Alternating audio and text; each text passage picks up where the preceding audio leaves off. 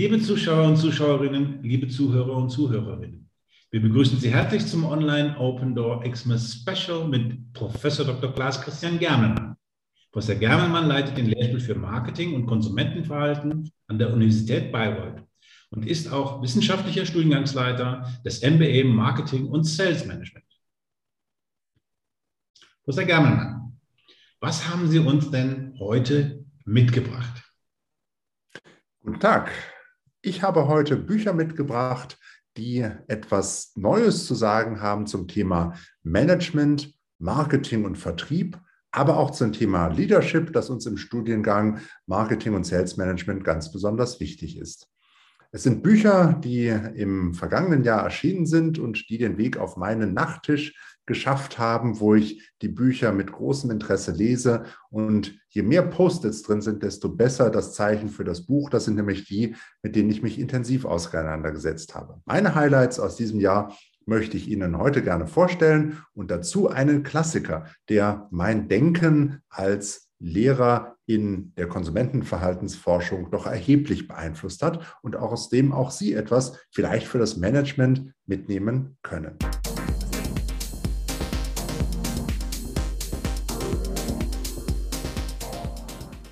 Das erste Buch, das ich heute vorstellen möchte, behandelt ein Feld, das uns auch im Studiengang Marketing und Sales Management ganz besonders wichtig ist, nämlich das Thema Plattformen. Das Buch heißt The Interaction Field und ist von Erich Achimsthaler, einem deutschstämmigen Wissenschaftler, der bekannt geworden ist durch seine Publikationen mit David Aker, dem großen Branding-Experten. Heute befasst sich Joachim Thaler damit, wie Plattformen erfolgreich gestaltet werden können. Was er zeigt in diesem Buch ist, dass Plattformen, die einen Wert erzeugen wollen, weit mehr tun müssen, als nur verschiedene Marktseiten Angebot und Nachfrage zum Beispiel zusammenzuführen. Es müssen mehrere Partner zusammenkommen auf den verschiedenen Ebenen der Plattform, im Zentrum oder in der Peripherie und alle müssen etwas davon haben. Wie kann man von außen sehen, ob eine Plattform funktioniert, ob sie Wert co-kreiert? Joachim Thaler schlägt ein ganz einfaches Konzept vor, das aber in seiner Klarheit für mich bestechend ist. Es ist das Konzept der Velocity. Je mehr Kontakte es gibt und je hochwertiger diese Kontakte empfunden werden von den Marktpartnern, desto besser, desto mehr Wert kreiert Plattform. Das Buch ist angereichert mit sehr vielen Beispielen, die helfen zu verstehen, was er da meint und die viele Anregungen dafür bieten, für das eigene Business was muss ich eigentlich als Managerin oder Manager tun, wenn ich in die Plattformwelt mein Unternehmen führe? Wie kann ich es schaffen, ein Unternehmen zu haben, das geprägt ist durch eine hohe Geschwindigkeit und nicht abgleitet in ganz schlichte Modelle wie, oh, wir haben eine prima Idee, wir bringen einfach mal Kunden und Lieferanten zusammen, man baut eine Datenbank und es passiert gar nichts. The Interaction Field das Feld, auf dem wir miteinander interagieren, ist eine wunderbare Therapie gegen solche sitzen oder liegen gebliebenen Plattformen. Top-Empfehlung.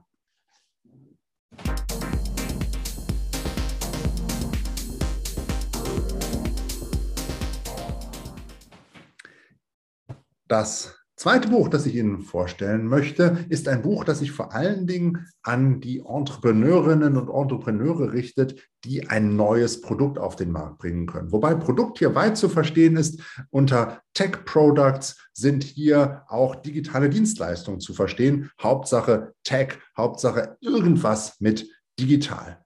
Klingt so ein bisschen nach Silicon Valley. Ja, ist auch Silicon Valley und kommt aus der Denkhaltung des Lean Startup, also der ganz fokussierten Gründung von Startups ohne großes Brimborium, fokussiert auf das Wesentliche. Das Buch ist von Etienne Garbouli oder Garbouli, uh, Solving Product.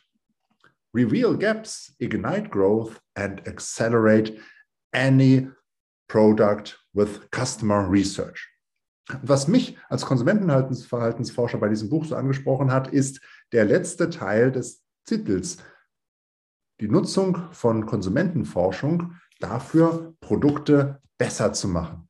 Und in der Tat bietet dieses Buch eine ganze Reihe von hervorragenden Tipps, wie Sie mit kleinen, einfachen Mitteln, man bedenke, Lean Startup, prüfen können, ob die Idee, die Sie haben, wirklich funktioniert. Und nicht nur das, es wird nicht nur die Methode beschrieben, es wird auch, und das gefällt mir gut, gezeigt, was denn eigentlich mögliche Ergebnisse sind und wie man sie interpretieren kann. Angereichert ist das Ganze durch kleine Fallbeispiele, durch Zitate von Unternehmerinnen und Unternehmern, durch äh, Grafiken, Abbildungen und immer wieder Hinweise, wie man selbst in die Umsetzung gehen kann. Man braucht allerdings gute Nerven, um dieses Buch zu lesen, denn das Layout ist geradezu wahnwitzig. So ein bisschen für die Generation Instagram, schnelle Snippets, kurze Ausschnitte, alles schnell lesbar. Wenn man in die Tiefe einsteigen möchte, braucht man ein wenig Zeit. Die sollte man sich aber auch nehmen. Denn man findet hervorragende Case Studies, man findet Hinweise darauf, was man jetzt tun sollte. Und alle diese Hinweise sind so gestaltet, dass man es tatsächlich auch tun kann. Man findet Tabellen, Checklisten, eigentlich eine Art Handbuch, das Sie direkt zur Umsetzung leitet. Wer also Lust darauf hat, selbst ein Tech-Product, einen neuen digitalen Service zu generieren, dem sei dieses Buch sehr ans Herz gelegt.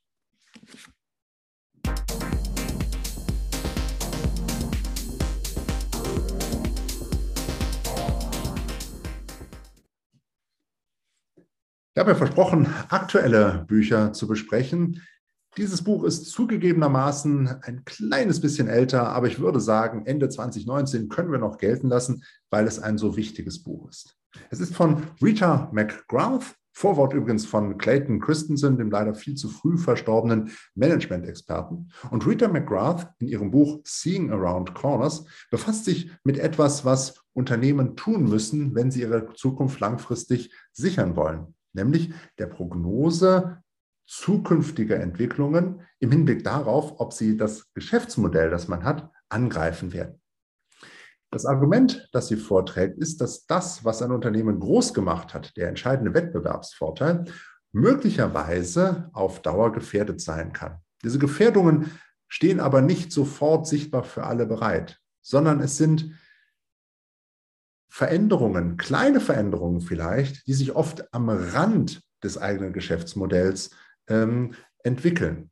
Sie beschreibt das mit der Idee, dass der Schnee immer vom Rand her schmilzt, nicht in der Mitte, wo er am dicksten liegt. Und so ist es auch in vielen Geschäftsmodellen, die wir jetzt aktuell sehen.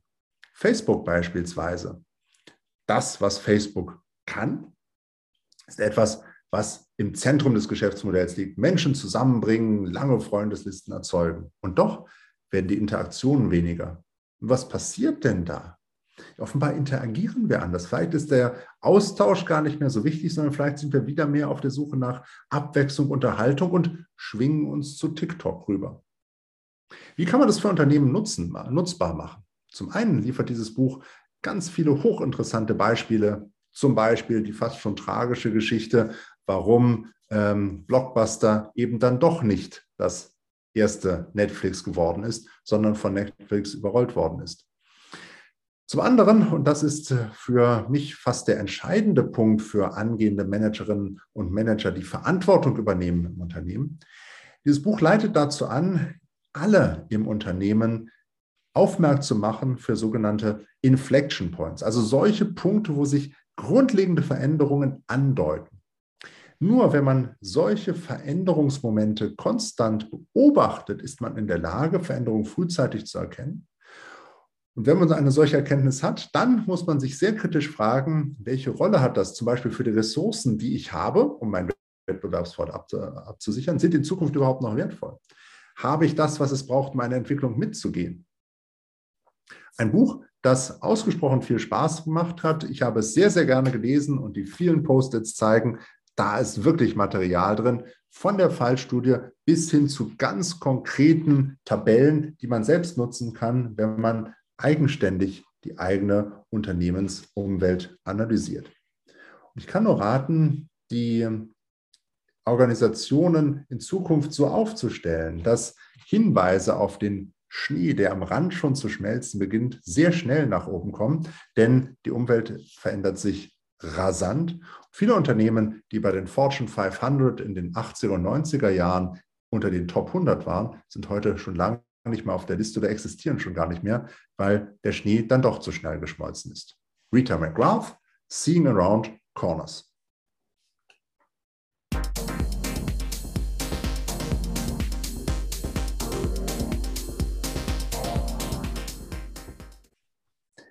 Ich habe versprochen, dass ich mich auch mit Leadership auseinandersetze. Und ich habe hier bewusst kein Buch ausgewählt, das Leadership irgendwie im Titel trägt. Es geht hier nicht darum, wie ich als Führungskraft handle. Das Buch, das ich vorstellen möchte, ist ein Buch, das etwas darüber sagt, wie ich als Mensch in der Gesellschaft denke. Julia Garliff, The Scout Mindset, mit dem durchaus anspruchsvollen Untertitel Why Some People See Things Clearly and Others Don't. Wenn Sie zu denjenigen gehören wollen, die die Dinge klar sehen, dann, so Julia Garlev, sollten Sie ein Mindset haben, das dem eines Scouts, eines Waldläufers, eines Pfadfinders ähnelt. Pfadfinderinnen und Pfadfinder verstehen nämlich das Terrain. Sie analysieren das Terrain und wollen wissen, wo sind wir, was ist die Karte, auf der ich mich bewege, welche Handlungsoptionen habe ich. Sie kontrastiert dieses Bild mit dem des Soldaten. Der Soldat ist darauf trainiert, sein Terrain zu verteidigen. Es nicht kennenzulernen, sondern zu verteidigen. So verhält es sich auch mit Standpunkten. Wer ein Soldier-Mindset hat, verteidigt seinen eigenen Standpunkt gegen neu einkommende Informationen. Während der Scout die neuen Informationen daraufhin abprüft, ob sie wahr und ob sie wichtig sind. Das lässt sich sehr leicht auf Unternehmen übertragen. Und Sie kennen das wahrscheinlich alle. Man ist im Meeting, eine neue Information kommt rein, zum Beispiel wie ein Konkurrent handelt. Und sofort versucht man, die eigene Position zu verteidigen und nicht zu fragen, könnte dieses, was dort ausprobiert wird, vielleicht doch nicht für uns wichtig sein? Könnte das etwas sein, was wir nutzen können?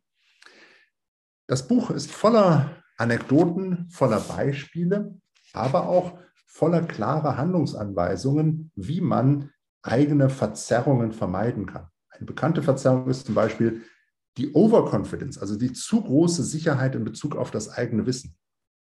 Das wird nicht nur offengelegt mit der Theorie, die dahinter steht, sondern auch gezeigt, wie man selbst das im Alltag vermeiden kann. Oder wie man sicher gehen kann, dass Informationen aus der Realität, also was wirklich passiert, Zugang zu den eigenen, zum eigenen Wissen finden. Oder was mich ganz besonders beeindruckt hat, wie wir Varianz verstehen. Denn ganz selten läuft das Leben geradlinig. Das Leben ist ein Pendeln zwischen Ups und Downs. Entscheidend ist aber, was passiert dazwischen? Wie sieht die Kurve insgesamt aus? Geht es aufwärts oder geht es abwärts? Nur wer versteht, dass es Varianz gibt, kommt weg von den rein zeitpunktbezogenen Analysen der eigenen Situation hin zu einem Bild, in welche Richtung entwickelt sich denn etwas. Und das ist für Führungskräfte aus meiner Sicht essentiell. Zudem ist das Buch ganz hervorragend geschrieben und es hat eine Top-Empfehlung im Skeptical Inquirer bekommen. Das muss man erstmal schaffen, als ein Buch, das sich eigentlich gar nicht mit Skeptizismus äh, beschäftigt und das eigentlich ein Buch ist, das auf dem Tisch aller Managerinnen und Manager liegen wollen, die mehr über sich selbst und eigenen Denken und Handeln wissen möchten. Das Scout Mindset von Julia Galev.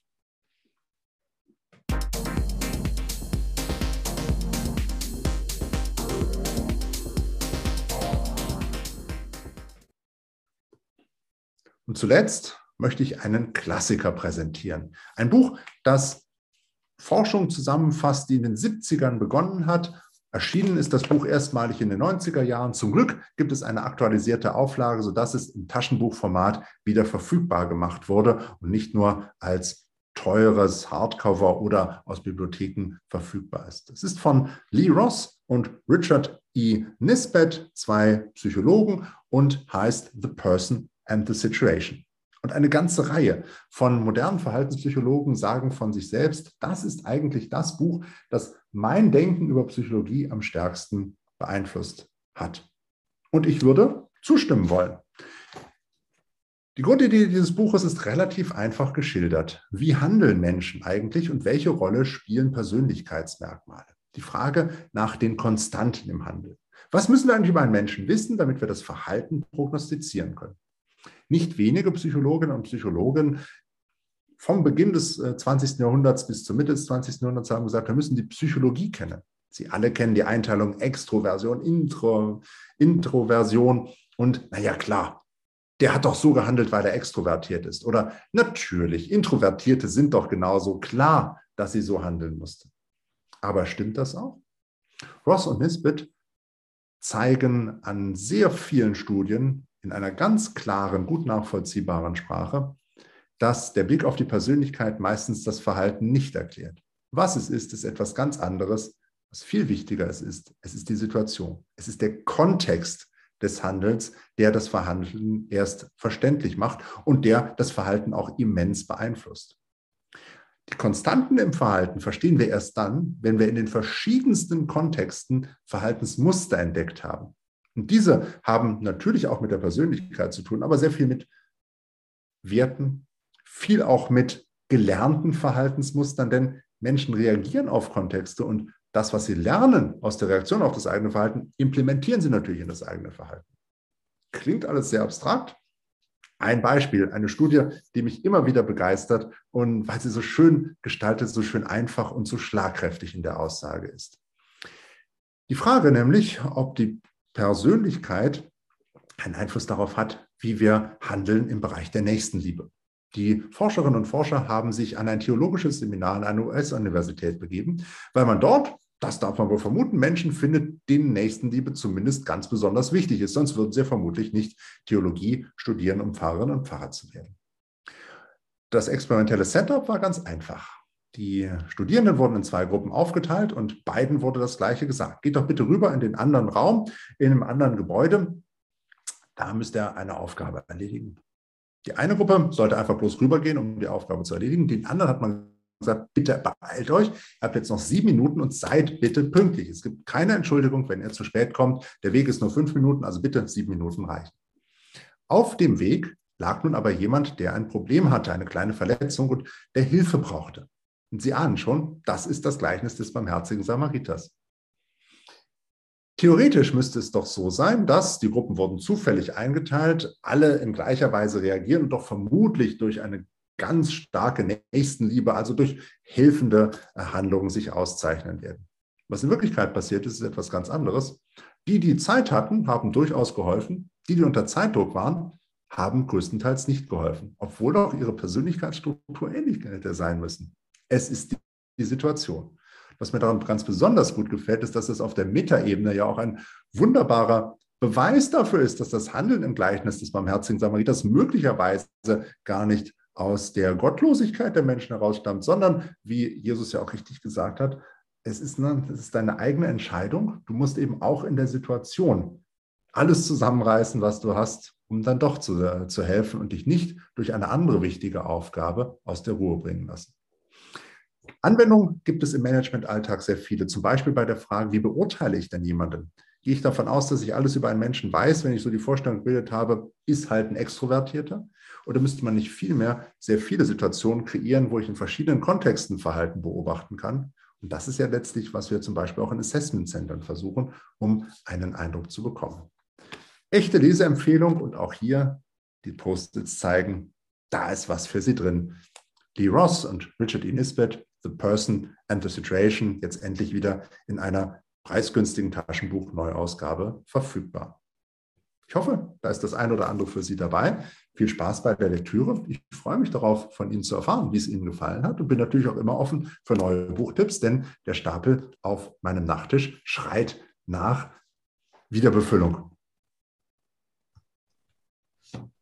Ja, spannend, Professor Germann. Vielen Dank für diese Buchrezeption.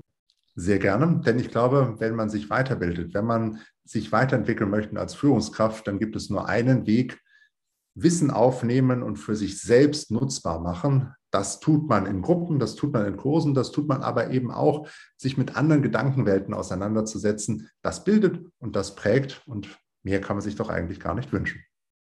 Wunderbar. Vielen Dank nochmal und bis demnächst.